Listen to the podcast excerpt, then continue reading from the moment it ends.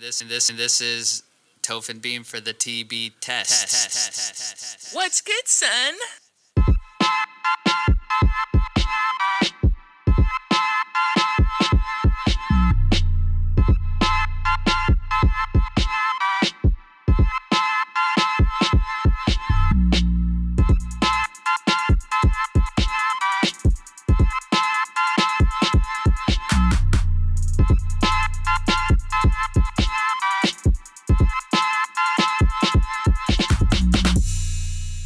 What's Gucci, Mane? It's your boy Beam back with episode 46. We got a special pod here for the U.S. Open. It's U.S. Open week at the famous Torrey Pines down in San Diego. I'm here with my boy Toph with his perfect attendance on the line. Still came through. He's like that kid you find out at graduation never missed a day of school from kindergarten through 12th grade. Like, how do you do that, bro? Come on.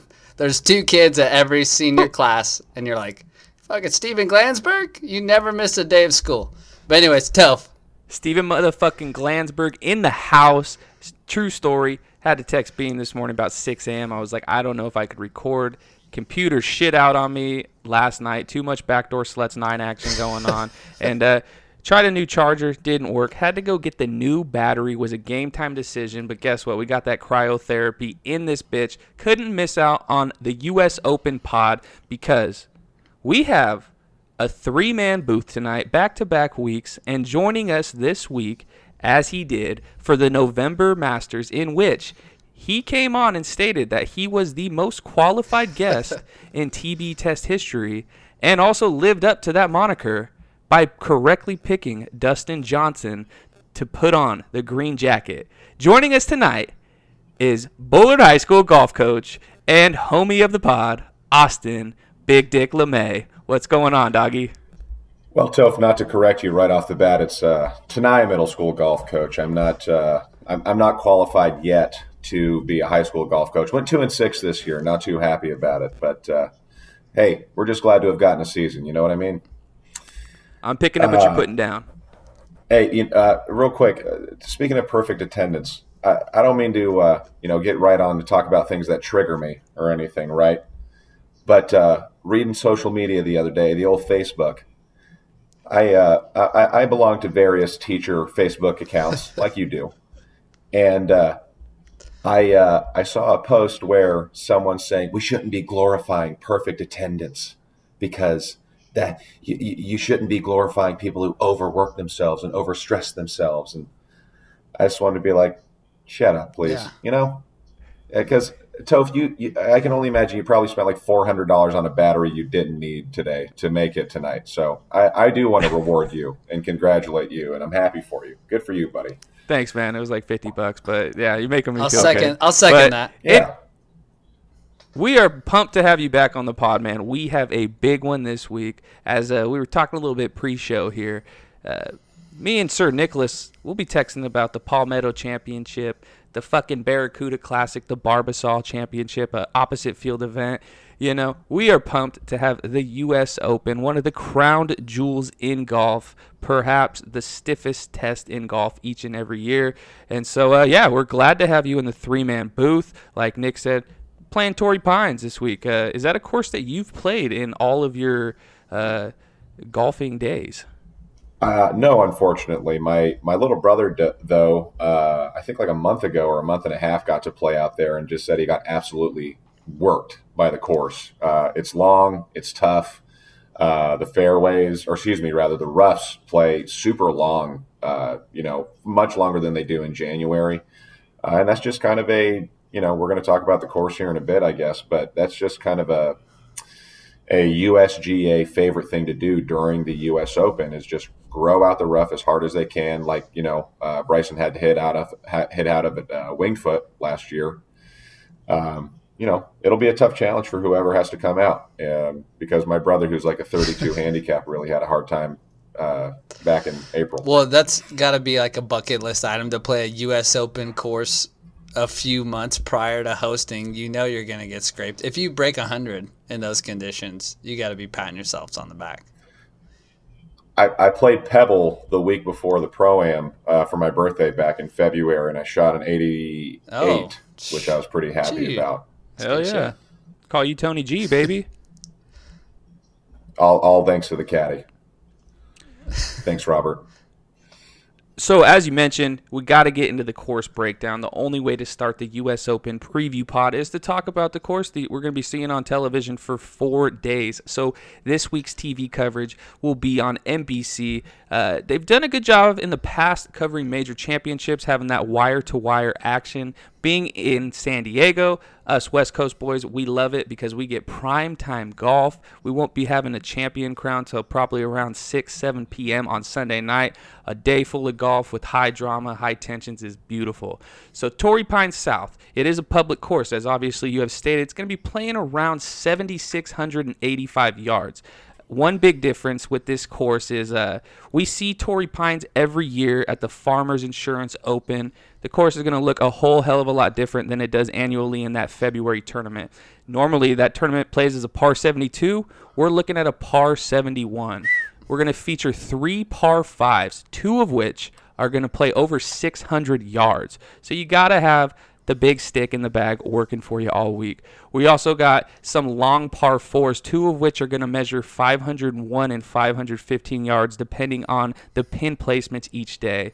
Uh, the average green size, about 5,000 square feet. We're looking at Bermuda grass tees, Kikuyu fairways that are rough over with rough overseeded and Poa annua greens. Now, that might not mean shit to you listeners, but what it means to us, the Golf is Life 69 crew is there's some guys that can't putt worth dick on Poa annua greens, and they will be not on the list to win this event.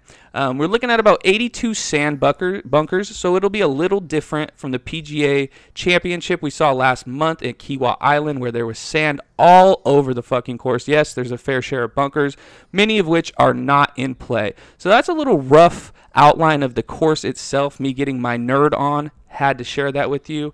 Um, and Nicholas, I think that you had a little bit of a throwback to the last time that the USGA hosted the U.S. Open at Torrey Yeah, Pines. the uh, USGA can make this tournament as tough as they want to. the The weather is going to be good. It's looking like it's been a little uh, overcast and foggy. I was actually down in San Diego a couple weeks ago. Pretty overcast and foggy, surprisingly, but uh, weather's supposed to be good. They can make this as tough or as easy as they like, and they probably will do that depending on how the first two days goes. First two days go, um, but uh, yeah, the average winning score at the Farmers, the tournament in January, February each year, over the last five years has been 15 under par. And the average winning, or the actual winning score in 2008, when the U.S. Open was last hosted at Torrey, was one under par. So uh, that's a 14 shot difference. And although the course has changed, it actually went under a slight renovation in 2017 after they were awarded this this year to host the U.S. Open. Um, they're going to make it tough. They're going to grow out the greens. And I actually heard a few guys talking today that they're actually playing for some fairway bunkers instead of hitting into the rough. Well, you know, the USGA always says around US Open time when uh, inevitably after the first couple of rounds, you get some guys like Kevin Na coming out complaining about how tough the course is playing or how uh, you know thick the rough are the roughs are or something. I think it was back at Chambers Bay where they, uh, Yeah, or maybe um, I don't know somewhere they literally cut back the roughs about 40 yards after the first round because all the players were complaining about it. But the USGA says every year, and I think they're right. You know, they they don't set up these courses to um, punish bad play. They they set these courses up to identify great play. So whoever wins this week is, uh, you know, obviously, you know, going back to 2008, like you said, one under par in probably what was the most competitive uh, uh, major championship win in Tiger's career. Uh, caps off to Rocco Mediate all these years later, uh, pushing him to an 18-hole Monday playoff. I, I don't think I've ever I've seen a we've seen a major championship 18-hole playoff. No, since they then, actually right? got rid of that format a couple years back. yeah. So and then we were juniors in high school, by the way, guys, when that As happened. se- so senior. Yes. Uh, you guys were uh, about to go into your fr- or Nick, you were about to go into your freshman year of college. And You old. bringing up the 2008 U.S. Open, I, I want to say this has to be the most mentioned, just sporting event period on the TB Test Pod. We've mentioned it in numerous snake drafts, golf tournaments, just the electric putt that Tiger Woods made on 18 on one leg to force the playoff with Rocco Mediate, which, uh, yeah, it was not Rocco's modern life that fucking weekend. He had the tournament of his life. Could not win it. And I just got to circle back one quick thing, Austin. You mentioned our boy Kevin Na, And that guy could bitch all he wants, but he will always go down in history because he once fucking carded a 16 at the Valero Texas Open. So Kevin Na, you could fuck off. He's come he's come a long way in my book since since the complaining about the ref and everything. Really, whenever he uh, got over his whenever everybody got off his back about his slow play and he started walking putts in, that's pretty swaggy. Really, he, he he became cool when he started swagging out on Tiger Woods when, in that one tournament where they where he made Tiger walk one in two right after he had done one. So, no, Kevin Na's good in my book too. Is Kevin? Um, th- by so, the way, is Kevin in the field? I know there's a couple guys that we uh, that aren't in the field that we normally see. Is he in the field this week? Does anyone know? Yeah, Kevin. Kevin's in the field. He, uh, but we might, you know, we might as well just kind of rip the band-aid off here and talk about uh, Toph's love love affliction that won't be making the a, uh, the uh, trip this week. Yeah, old, you guys won't old. be getting any uh, group text messages uh, after Rickie Fowler starts out two under through two holes, and you won't be getting any pretty Ricky your body text sent your way. I'll just say that. Uh, as Rickie Fowler, among others, Austin, I know you got a list of some uh, notable names that will be not making the trip to San Diego this weekend. Yeah, so uh, I think the the next highest rated guy to not make it, well, two, you know, Keegan Bradley, one of them, and I thought Keegan Bradley had been playing pretty well lately from what I had seen. I know he had, you know, has a couple of top tens in the last couple of weeks, but obviously not enough to uh, uh, uh get in there. Reading right now, actually, that he's currently ranked 73rd in the world, so only 13 spots away from getting an automatic quali. And then uh, Jason Day. Um, he probably would have been able to make it. No, he's ranked 69th, and he actually had to withdraw from the Memorial. Back. Let me guess. Uh, citing a bad back. Back. Poor guy, man. How old is Jason like, Day? Like, I feel like he's yeah, like 33. He's, he's fairly he's young. 33 with a 75 year old's back. Hey, it was all those. And the vertigo issues. Vertigo issues of my mother. It was all those bombs he was hitting in 2015 PGA swinging lights out. Yeah. But uh, who else we got on the list? Uh, uh, a guy that's that I always like because he looks like my uncle Tom is uh, Brandt Snedeker not making not making the trip this weekend. Um, I don't know. He when he carded 59 like six years ago, he that that was right around when I started really getting into golf. So I just always loved him rocking that long hair and the and the uh, and the wide brim visor or visor. You know what I mean? Not a Sneds guy because I, I, if you wear a visor, you can get the fuck out. Whether it's football, aka Matt Nagy, or any coach that wears oh, a visor, get out. You don't like national. You don't like national champs, huh? I mean, I just don't like visors, man. yeah, I get you. Anyways, uh, I know there was one more on there, and uh, I feel bad for him. We should actually have 911 ready to be called at the Glover household, as Lucas Glover uh, will not be playing at the U.S. Open as he, well. His so, wife uh, didn't sign the wife... permission slip. Huh? yeah, definitely. so wait, you guys said NBC is covering it, so does that mean I don't have to listen to Joe Buck for the next four days? Thank God, yes. Uh, I believe that the U.S. Open actually gave up the tournament last year as it was pushed back to uh, September, and they didn't. Fox didn't want to, you know, give up a Sunday of football, and so yeah, Thank we God. we don't have to listen to Joe Buck, nor for all the golf fans that are out there. Thanks to his retirement about two years ago, we don't got to listen to Johnny Miller talking about how he would shoot a fucking 62 every day and just straight absolutely scrape the field. That's I, you know two things before we move on from talking about the course here. Could I mean, could you guys imagine playing 500 yard par fours? No, I no. I struggle on 480 it, yard par fives. I, it's uh, it's unheard of, and that's where these courses. I mean, like they, they, at uh, Pebble Beach, they make number two, which is like a 520 yard par five with this gigantic Barranca in front of the green that just eats your ball into like a 20 foot pit of doom into a par four. Uh, that these guys routinely, you know, take a four iron and, and, and just kind of punch it on up there. And I was having to take a three wood on my second shot from 280.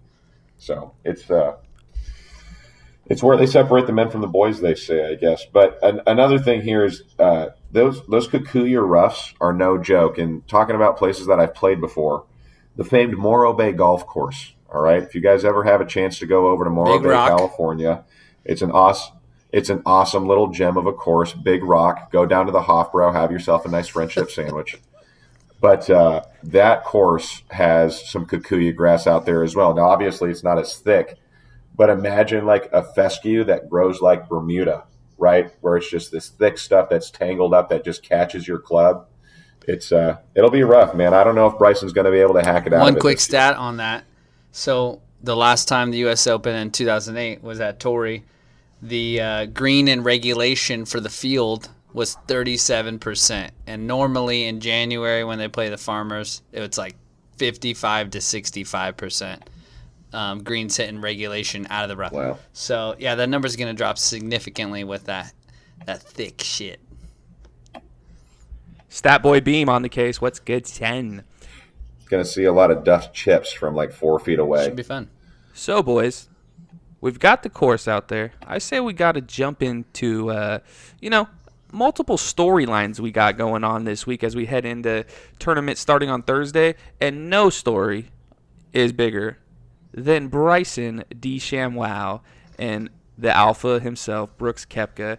And, you know, some of their social media barbs back and forth and all the drama going on that. So, Austin, uh, Nick and myself have spoken uh, multiple times the past few weeks kind of about this this turmoil going on between the two and love to hear your thoughts on the the Bryson Brooks beef, man. I'm kind of over it. You know, I, I, I think that these guys uh, just need to kiss and make up. No, dude, it's great. It's awesome for golf, man. I was This gonna like, say, dude. exactly. This is actually this is absolutely good good commentary, and the the moment of the year in the sporting world. You know, Bryson walking right behind Brooks a couple of weeks ago, and Bryson just going, oh, having a Napoleon Dynamite moment was Yeah. fantastic. Almost as good as The Bachelor, um, or The Bachelorette, rather. But no, I, uh, I, I having said that though, um, I just like a, a quick hot take for me. I don't think that either one of these guys are going to compete as a result of this because that's what all of these guys are doing. I think personally, I think uh, Brooks is going to outduel Bryson. You know, I think he'll he'll end up placing better than uh, Bryson does, but I don't think any, either of these guys compete because this is all anybody's been talking about and all that they've really been having to deal with these last couple of weeks. Call me crazy, but I think it's a distraction for these guys. So it'll be interesting to see how they work through it. That is an interesting take, and kind of my stance on it is I believe that Brooks is the type of individual in which this this type of drama. I mean, the the PGA or the U.S. Open should be on TNT because Brooks knows drama, man. I think this kind of shit absolutely will fuel him, and uh, I, I just can't picture. You know, Brooks is going to play U.S. Opens for the next two decades, and every year I think he's got the game that he's going to be a top 10 competitor. I think he's going to be a top 10 competitor this week. That's not going out on any limb. But I do believe that Bryson will be a little more mentally beaten by this. I think he's a little bit of a beta. I tell Beam all the time Brooks is a fucking alpha, and Alpha Brooks is not scared of no bitch ass Bryson with his 100 pound shoulder swing. Curl looking ass things. I don't know what the hell those were, but homie needs to learn how to lift. Suck one, Kyle Berkshire. Brooks, like you said, Brooks is an alpha.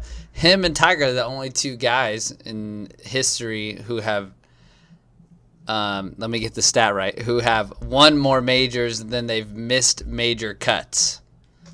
Put that, wrap your head around Wow. that. So Brooks having four major wins and I believe only three major missed cuts.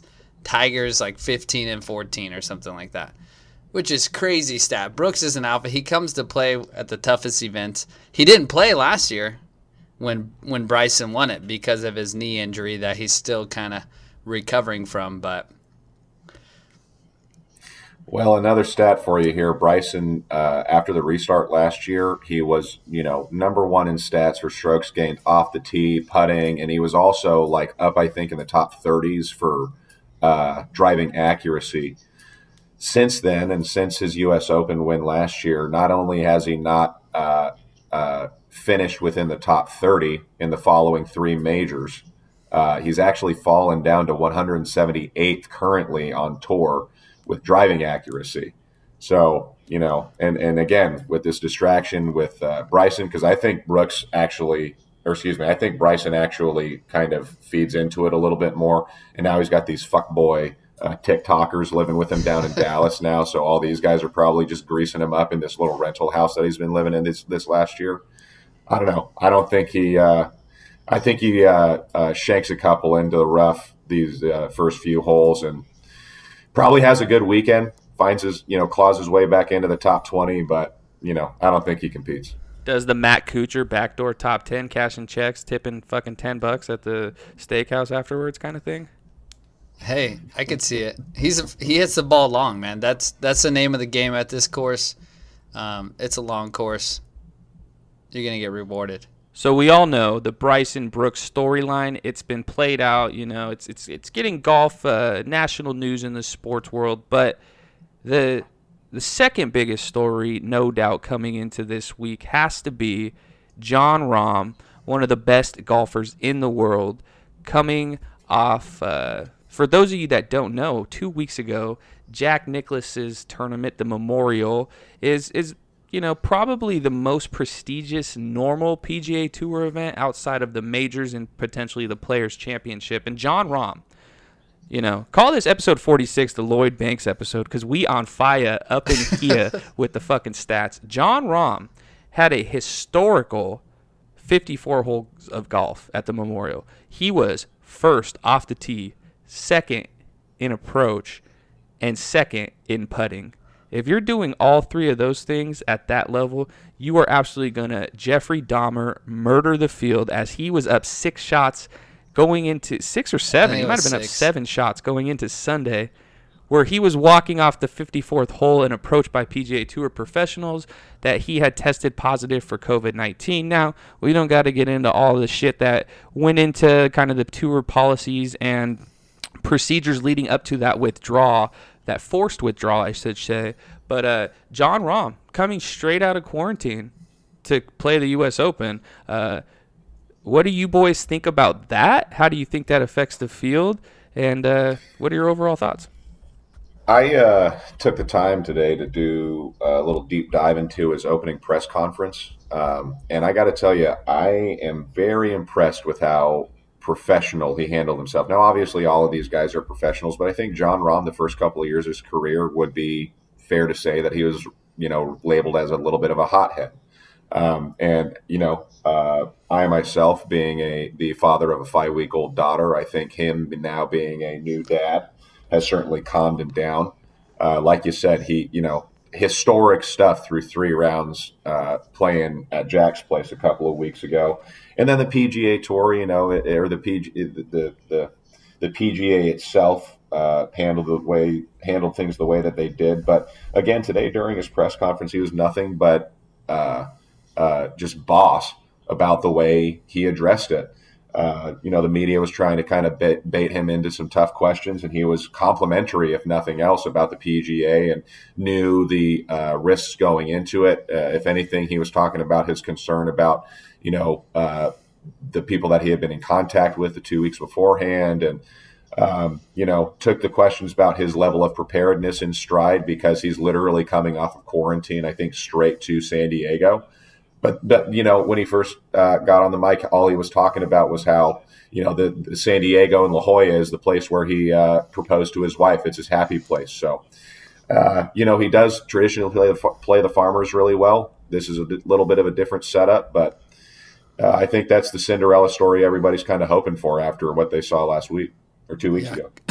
Coming out of quarantine, you know he's a fiery guy. I feel like that and he said he watched that Sunday final pairing, having a six shot lead, hoping someone would reach his score of 18 under par just to kind of validate, you know, that hey, you know, there was also other guys up there, but no one did. The winning score was 13 under actually. So uh, yeah, it was quite quite a runaway after 54. But dude's a stud he's playing at the top of his game. I don't see him not playing well um, here. And like you said, this is his happy place. His first PGA victory was at the Farmers. Um, dude's a bomber too. So yeah, that's all I gotta say about that. And and I think another massive thing for Jon Rahm has to be if we go back one month ago, Kiawah Island, the second major championship of the year, PGA championship, Jon Rahm's mentor, Phil Mickelson, at the young old age of 51, got the job done and became the oldest oldest major champion ever in the history of golf. And Jon Rahm was there to meet him when he walked off the 72nd hole. And if you don't think that sparked a little something in Jon Rahm, then I think you are mistaken. But that brings me to the man himself, the lefty, Phil Mickelson.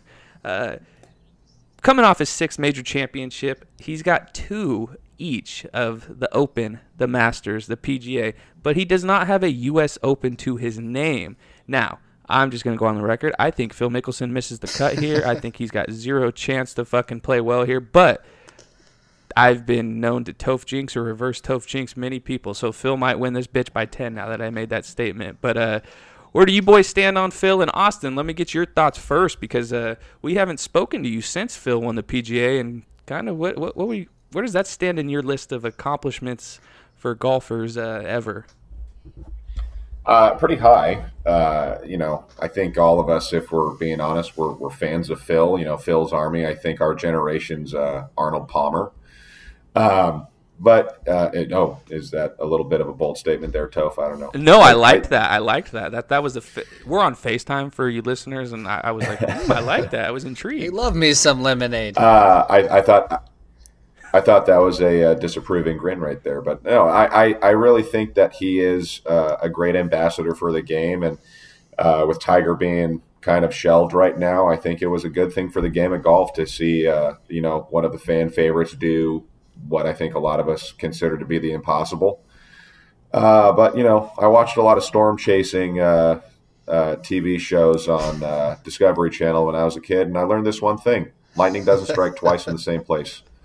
And uh, unfortunately, I think the um, agony that is Phil's, you know, cliffhanger moment, being so close to the career Grand Slam, I don't, uh, I don't think he gets it this year. I think Torrey's just too long for him, and I think he's got too much writing on it. I mean, he looked absolutely uh, wrecked and hungover at the at the tournament he played the following week. You know that j- just that amazing comment of like, yeah, you know, I shot three over, but I did win the PGA last week, so two middle fingers up to all of you guys. To uh, you know, Phil being well, Phil. he he did win the longest ever major championship course. That was, and he hit the longest drive of the tournament on 16 coming down on Sunday. Uh, Hellacious. I think we were seven when that happened. I'm kidding. But uh, yeah, Philly, the big Philly style. Um, I'm I'm gonna pull for him to make the cut. I don't think he cracks the top twenty though.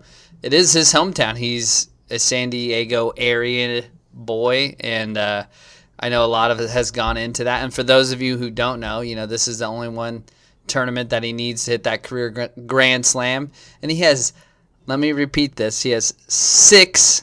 Yes, that's right. Six runner-up finishes at the U.S. Open, um, which is crazy to think. This is the one you need, and you got it. Second place six times. What do you What do you think's more uh, more I guess athletically depressing? Is uh, Phil's six runner ups, or who was it? Was it was it? It wasn't Phil Simms. Who was the cowboy for the uh, Bills? The three years they went to the Super Bowl and lost all three years. Oh, Jim Jim, Kelly. Kelly for the Bills. What's I- more agonizing? I got to say the Jim Yeah. Kelly thing because no matter what, Phil's cashing those fucking million dollar checks, it's direct deposit on Monday morning. So uh, I, I I think it's not even a question. Jim Kelly losing all those Super Bowls in a row is uh, the most agonizing. that and that, and he has to go live in Buffalo after losing. the Yeah, Super Bowl. he's so prideful. He just For lived sure. there the rest of his life. He's just like, I'm just gonna stay here. not to not to throw disrespect or any shade to to our to your guys listeners in Buffalo. I don't want to. Oh yeah, dude. I mean, they're They're riding high. They think they got a good squad. But we're not here to talk about football today.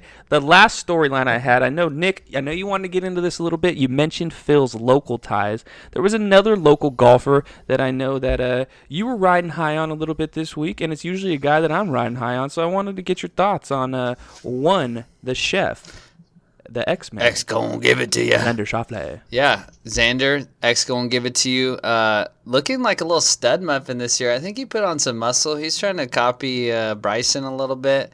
Um, he's hitting the ball long. He's a Callaway fella, just like Jon Rahm. So they got a good little representation out there. Um, went to San Diego State. He always plays well at the majors. I think I think he finished tied 21st or something. I could be wrong. Maybe he missed the cut. Who knows at the PGA? But he tied third at the Masters. He was in it till he hit that water shot on 16. But dude just always plays well at the tough tournaments and being his home track pretty much. Um, you can't count him out. I think he's gonna. I think he's gonna play well this week. Like Toph always loves to pick Xander. Um, I I wouldn't. I'd be surprised if he doesn't crack the top 20. I'm looking him looking for him to be a top 10, maybe a top five guy. He, he could get it done though. I'm riding on Xander. Yeah, I mean, you're never gonna hear me being slander to Xander. I love that guy. He's gonna get a big boy tournament, a major tournament, because he has won some big boy tournaments in the past. He is a guy that has won a WGC. He's won the Tour Championship, and he's also won the Tournament of Champions in Hawaii to start the year. So he's won big events. But the thing is, he has not broken through in a major, and the one thing that all three of those events have in common is they're no cut events. So. Oh. Dude can come out and kind of shit down his leg on a Thursday and not really have to worry about it. Uh, I, I, trust me, I think Xander wins not just one but multiple majors in his day.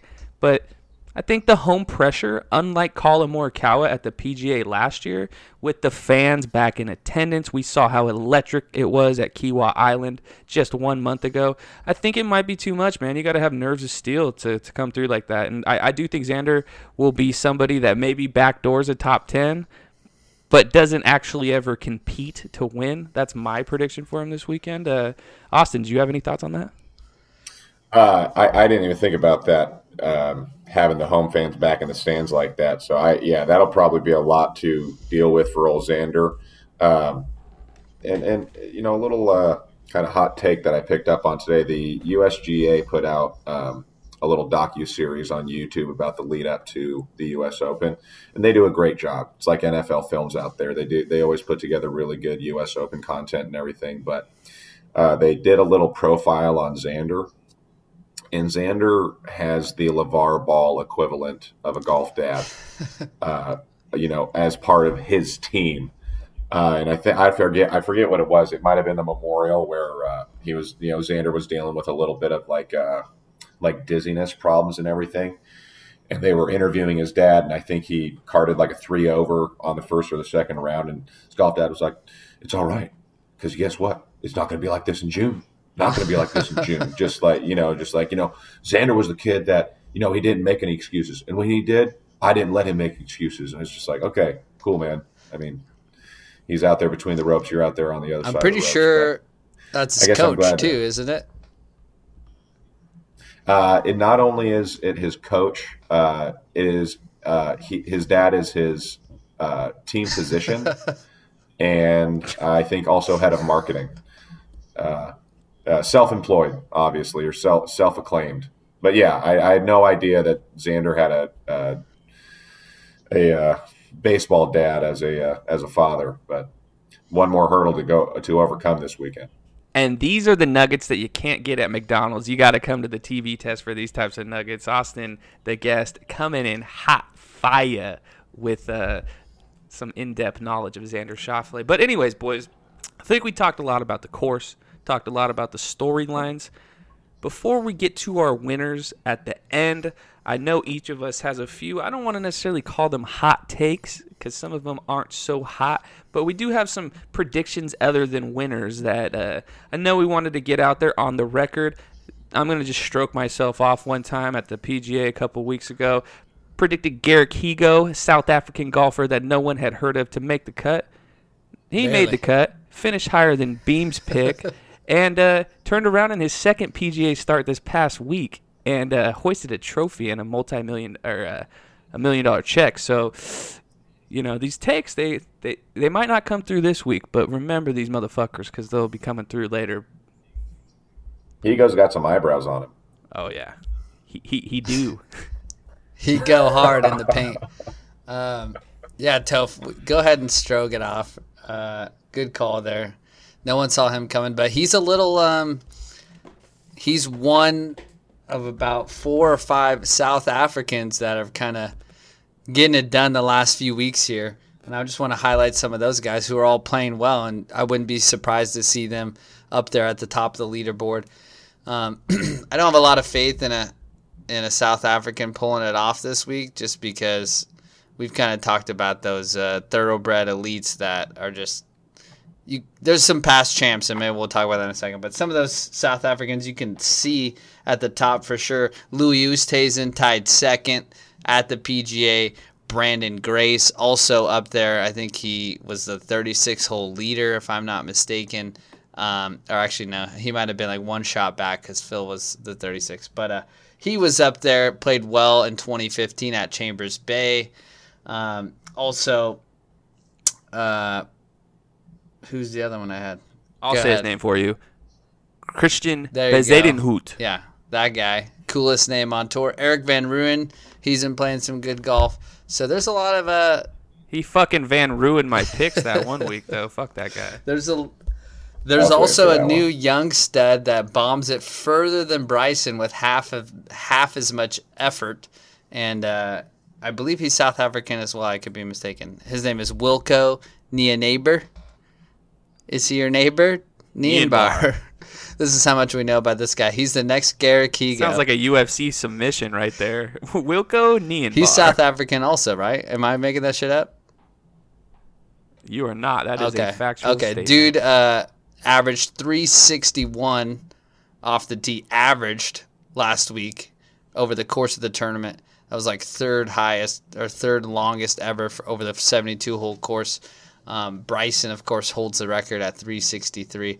But this dude weighs like 180 and he doesn't swing out of his shoes like Bryson. So, and he's like 21. So, a bunch of studs coming out there in the southern state of Africa or whatever. And the, the apartheid. Uh, Good old geography. You have any hot takes, Austin? Uh, look, man, it, it it it doesn't matter if they come from South Africa, North Africa. It- it- this is this is our national championship. All right. No damn foreigner's gonna win our national championship. Well, No, here's uh, a spoiler alert. I'm predicting a foreigner to win our goddamn national championship. Oh, what a tease! What a tease! No, um, speaking of uh, you know American sweethearts, I guess if you will, I you know my hot take and kind of the flavor of the month after the Masters. You know, everybody loves a little Happy Gilmore meme, and uh, old Will Zalatoris, dude. I, I I love watching this kid. It kind of have you guys had that uh, existential crisis moment now where like you're watching sports and you realize, oh shit, everybody's Yes. younger than me now. Except And when Phil. did that happen? Except Phil. Uh, no, but like Will Zalatoris is one of these guys that like I know is uh, now hilariously younger than I am, and I love every minute watching this kid talking. You know, going back to guys that are like super skinny, and I'm like, you know, again, I'm tall and shapes, and uh, these like skinny and these skinny dudes are able to just get so much club head speed and uh, and generate these bombs that they look like they like physically shouldn't be able to do. So Will Zalatoris, you, you- know, You funny looking say dude, stud looking. Zalatori Pines. Ew. Oh, there you go. Yeah, just put the- it on the jug. The headline of the San Diego Tribune on Monday morning. he needed sunscreen and a solid golf game. He All right, boys. My Garrick Higgo Okay. of the week. My my deep, deep cut. You're gonna need more than Neosporin to make sure this bitch doesn't get infected on this one. Is a player by the name of Cameron Young. This guy is a young stud from the Korn Ferry Tour. He's won a few times in this past year. I want to say he's maybe even won twice, where he's one win away from that three win automatic promotion off the Korn Ferry Tour for those New Jack pusses out there that don't know what that is. That is the basically minor leagues of the PGA Tour in a lot of ways. Uh, so I'm going Cameron Young to not only make the cut, but make top 20. Cameron Young, remember the name.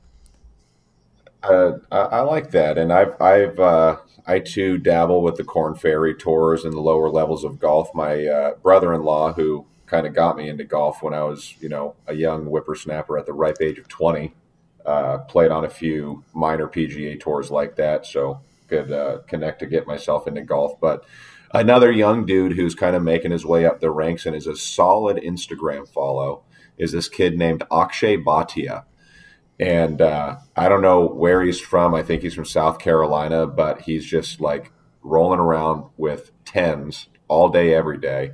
And uh, he's got a solid golf game. He performed pretty well at a big tournament about a month or two ago. I can't remember what it was, but remember the name. I think he makes the cut, and I think he uh, performs. He's pretty like well nine, too. 18 or 19, isn't he? And he uh, he's a Yes, I, I don't even know. he's if he's a George yet.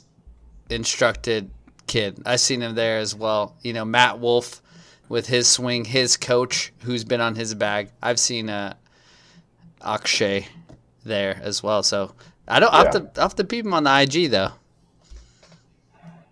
Yeah, give him give him a follow. Um, I got one other one before we jump jump off this ship.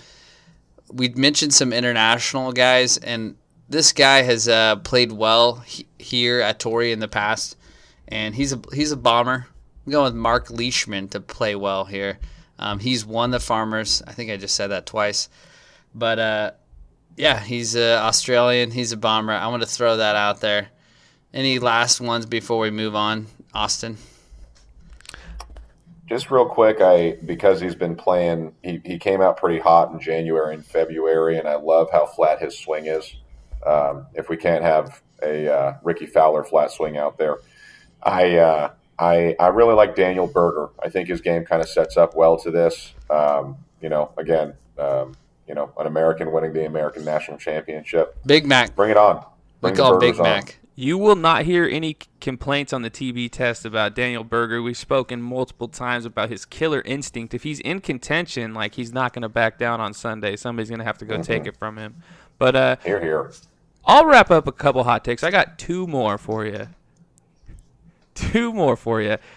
Tommy, not so elite wood lately. Uh, I love this guy. I don't know if it's the flow, but for whatever reason, I love him. Even though he's never won a PGA Tour event, uh, just turned 30 this year.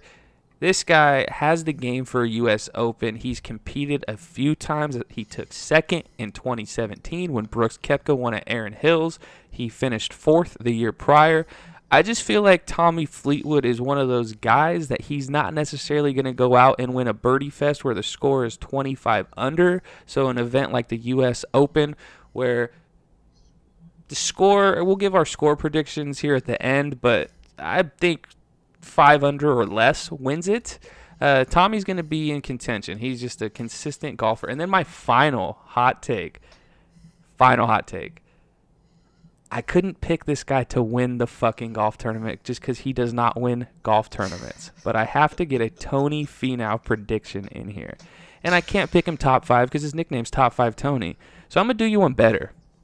Tony Finau on Sunday will tee off in either the final group or the penultimate group. Tony Finau will be in the top four going into Sunday, and he will somehow inevitably shit down his leg on the back nine. Now, this guy, he plays good at West Coast cour- courses. We've mentioned multiple times you got to bomb the shit out of the ball. Tony hits it as far as anybody on tour.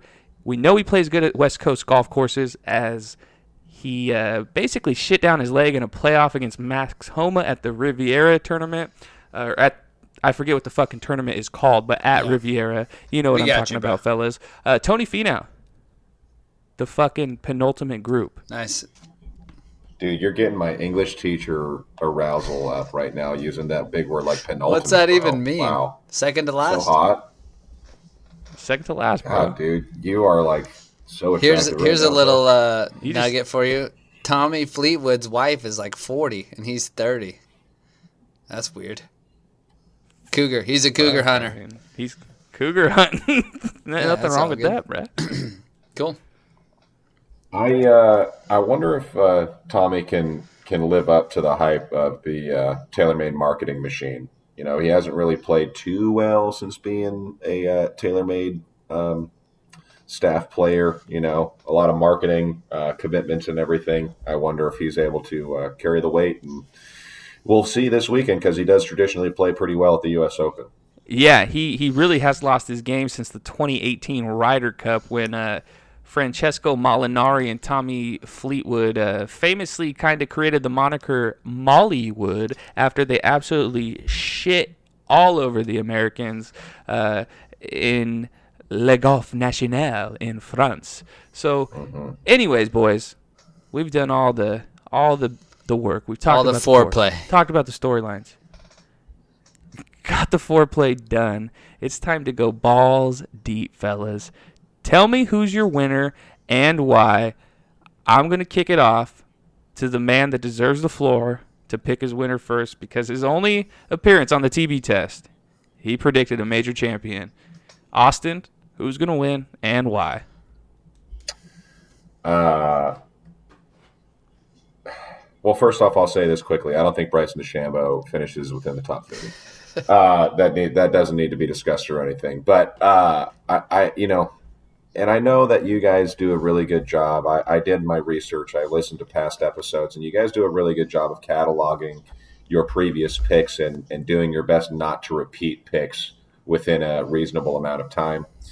Uh, I think because you guys did not invite me back to reclaim my crown during the Masters in April, uh, and and I and I'll fully admit I would have never called.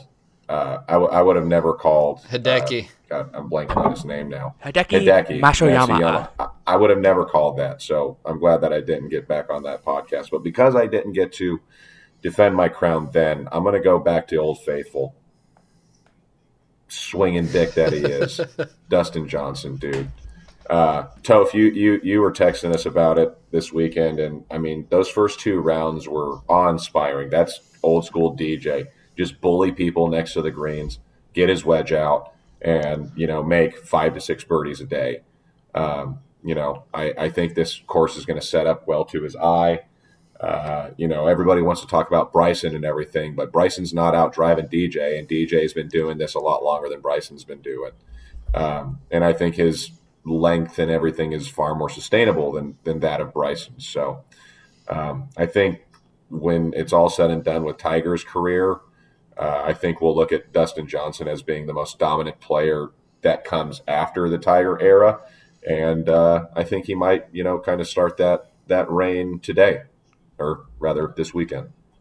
And one thing we know about Dustin Johnson is uh, he's a guy that when he's in form, he will absolutely crush the world's elite. We saw it this last year in the FedEx Cup playoffs leading up to the Masters, in which you correctly predicted. So, love the pick. Have no qualms about Dustin Johnson as the winner.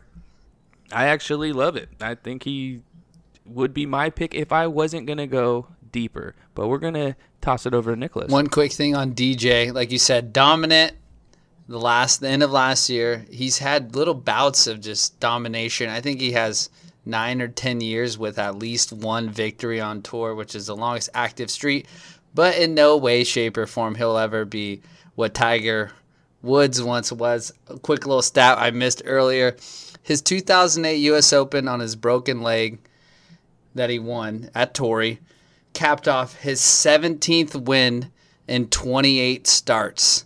It was like a 14 month period, 17 wins of 28. So only 11 tournaments, including seven in a row, and then another back sweep of five in a row. Uh, so wow. Holy no one shit. could even We'll never see that again. crazy. His odds were he was uh, minus 200 going into major tournaments, his odds versus all these guys now you're looking at 10, 12 to 1. So, uh, yeah, just crazy. But I love the DJ. Like last week, he said he just goes out there, hits the ball wherever it lands, he just hits it again. Man, a few words, but Man of few words, exactly. he, you know, with the speaking, Speaking of DJ, with the retirement of the Dos Equis guy, I think DJ might actually be the most interesting man in the world. He could be. Just Like behind the scenes, like on the course, like he ain't interested at all. He's just fucking just hits DJ. bombs. But But then he opens up his mouth and he's like, "Well, you know, we're just we're just having a good time out here." Oh, Austin just told me to put it. I don't know. He doesn't have that. He doesn't have that suave voice. All right, Anyways, I'll jump in here for my pick. And uh, Toph and I gave our major picks, our preseason picks at the beginning of the year.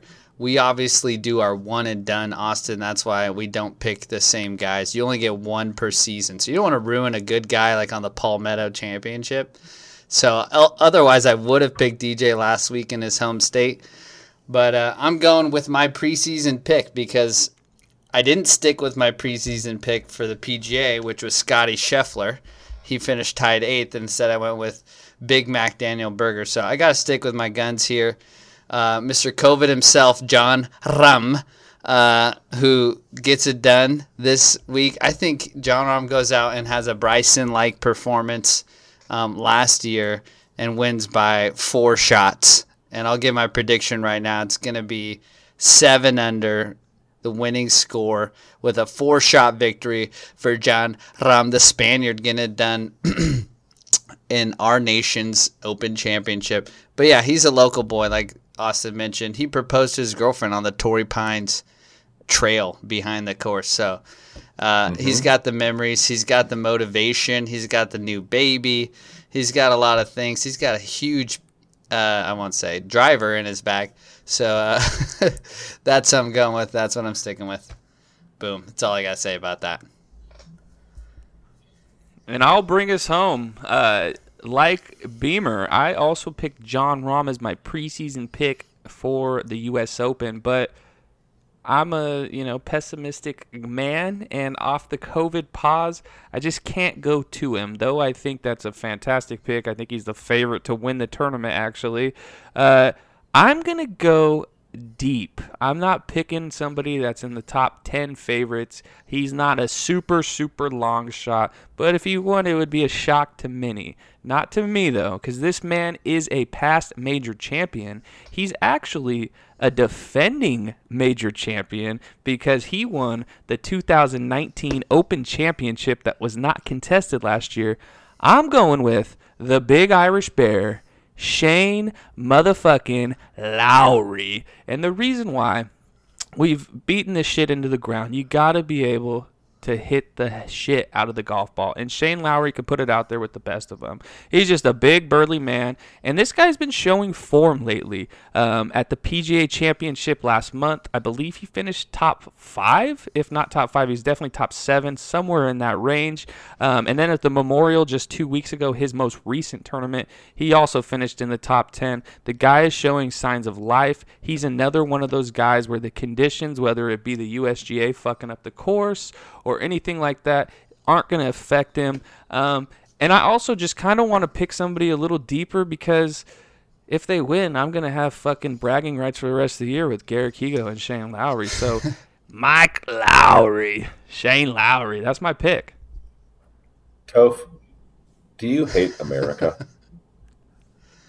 Uh, do you not love this country? I don't know how to answer this question, Austin. I've- We're on a syndicated. no, dude. Shane Shane is Shane is a good pick, man. He's a. I mean, the lovable teddy bear. I think the only other guy that. Uh, the only other international guy that I'd be okay with winning is that guy they used to call Beef, whatever his name was a couple of years ago. Andrew ago. Johnston, that's my boy. Sponsored by Arby's, Yes. baby. We got the meats. Yeah, truth be truth be told, I wanted to pick Patrick Cantlay, but because of the fact that I actually did pick Patrick Cantlay two weeks ago when he won the Memorial, I can't. So I'm going with Shane fucking Lowry. Hey, Jason, uh, old Jason Kokrak uh, might also, uh, you know, put a put in a little bit of work too. He's had some. He's had some pretty good. talk uh, about deep last couple of cuts, months. Toph. Who brought up Jason Kokrak maybe 12 plus months ago? Look at him now, bro. That's the deep cut right there. Uh, another Patrick, actually. This I unfortunately have to admit this. Puppy Tits Reed won the Farmers by five shots in January. So uh, and he's a closer. Unfortunately, he's American. He's Captain America. So as much as I hate to say it, Uh, I hope he misses the cut. Not my Captain He's gonna miss the cut.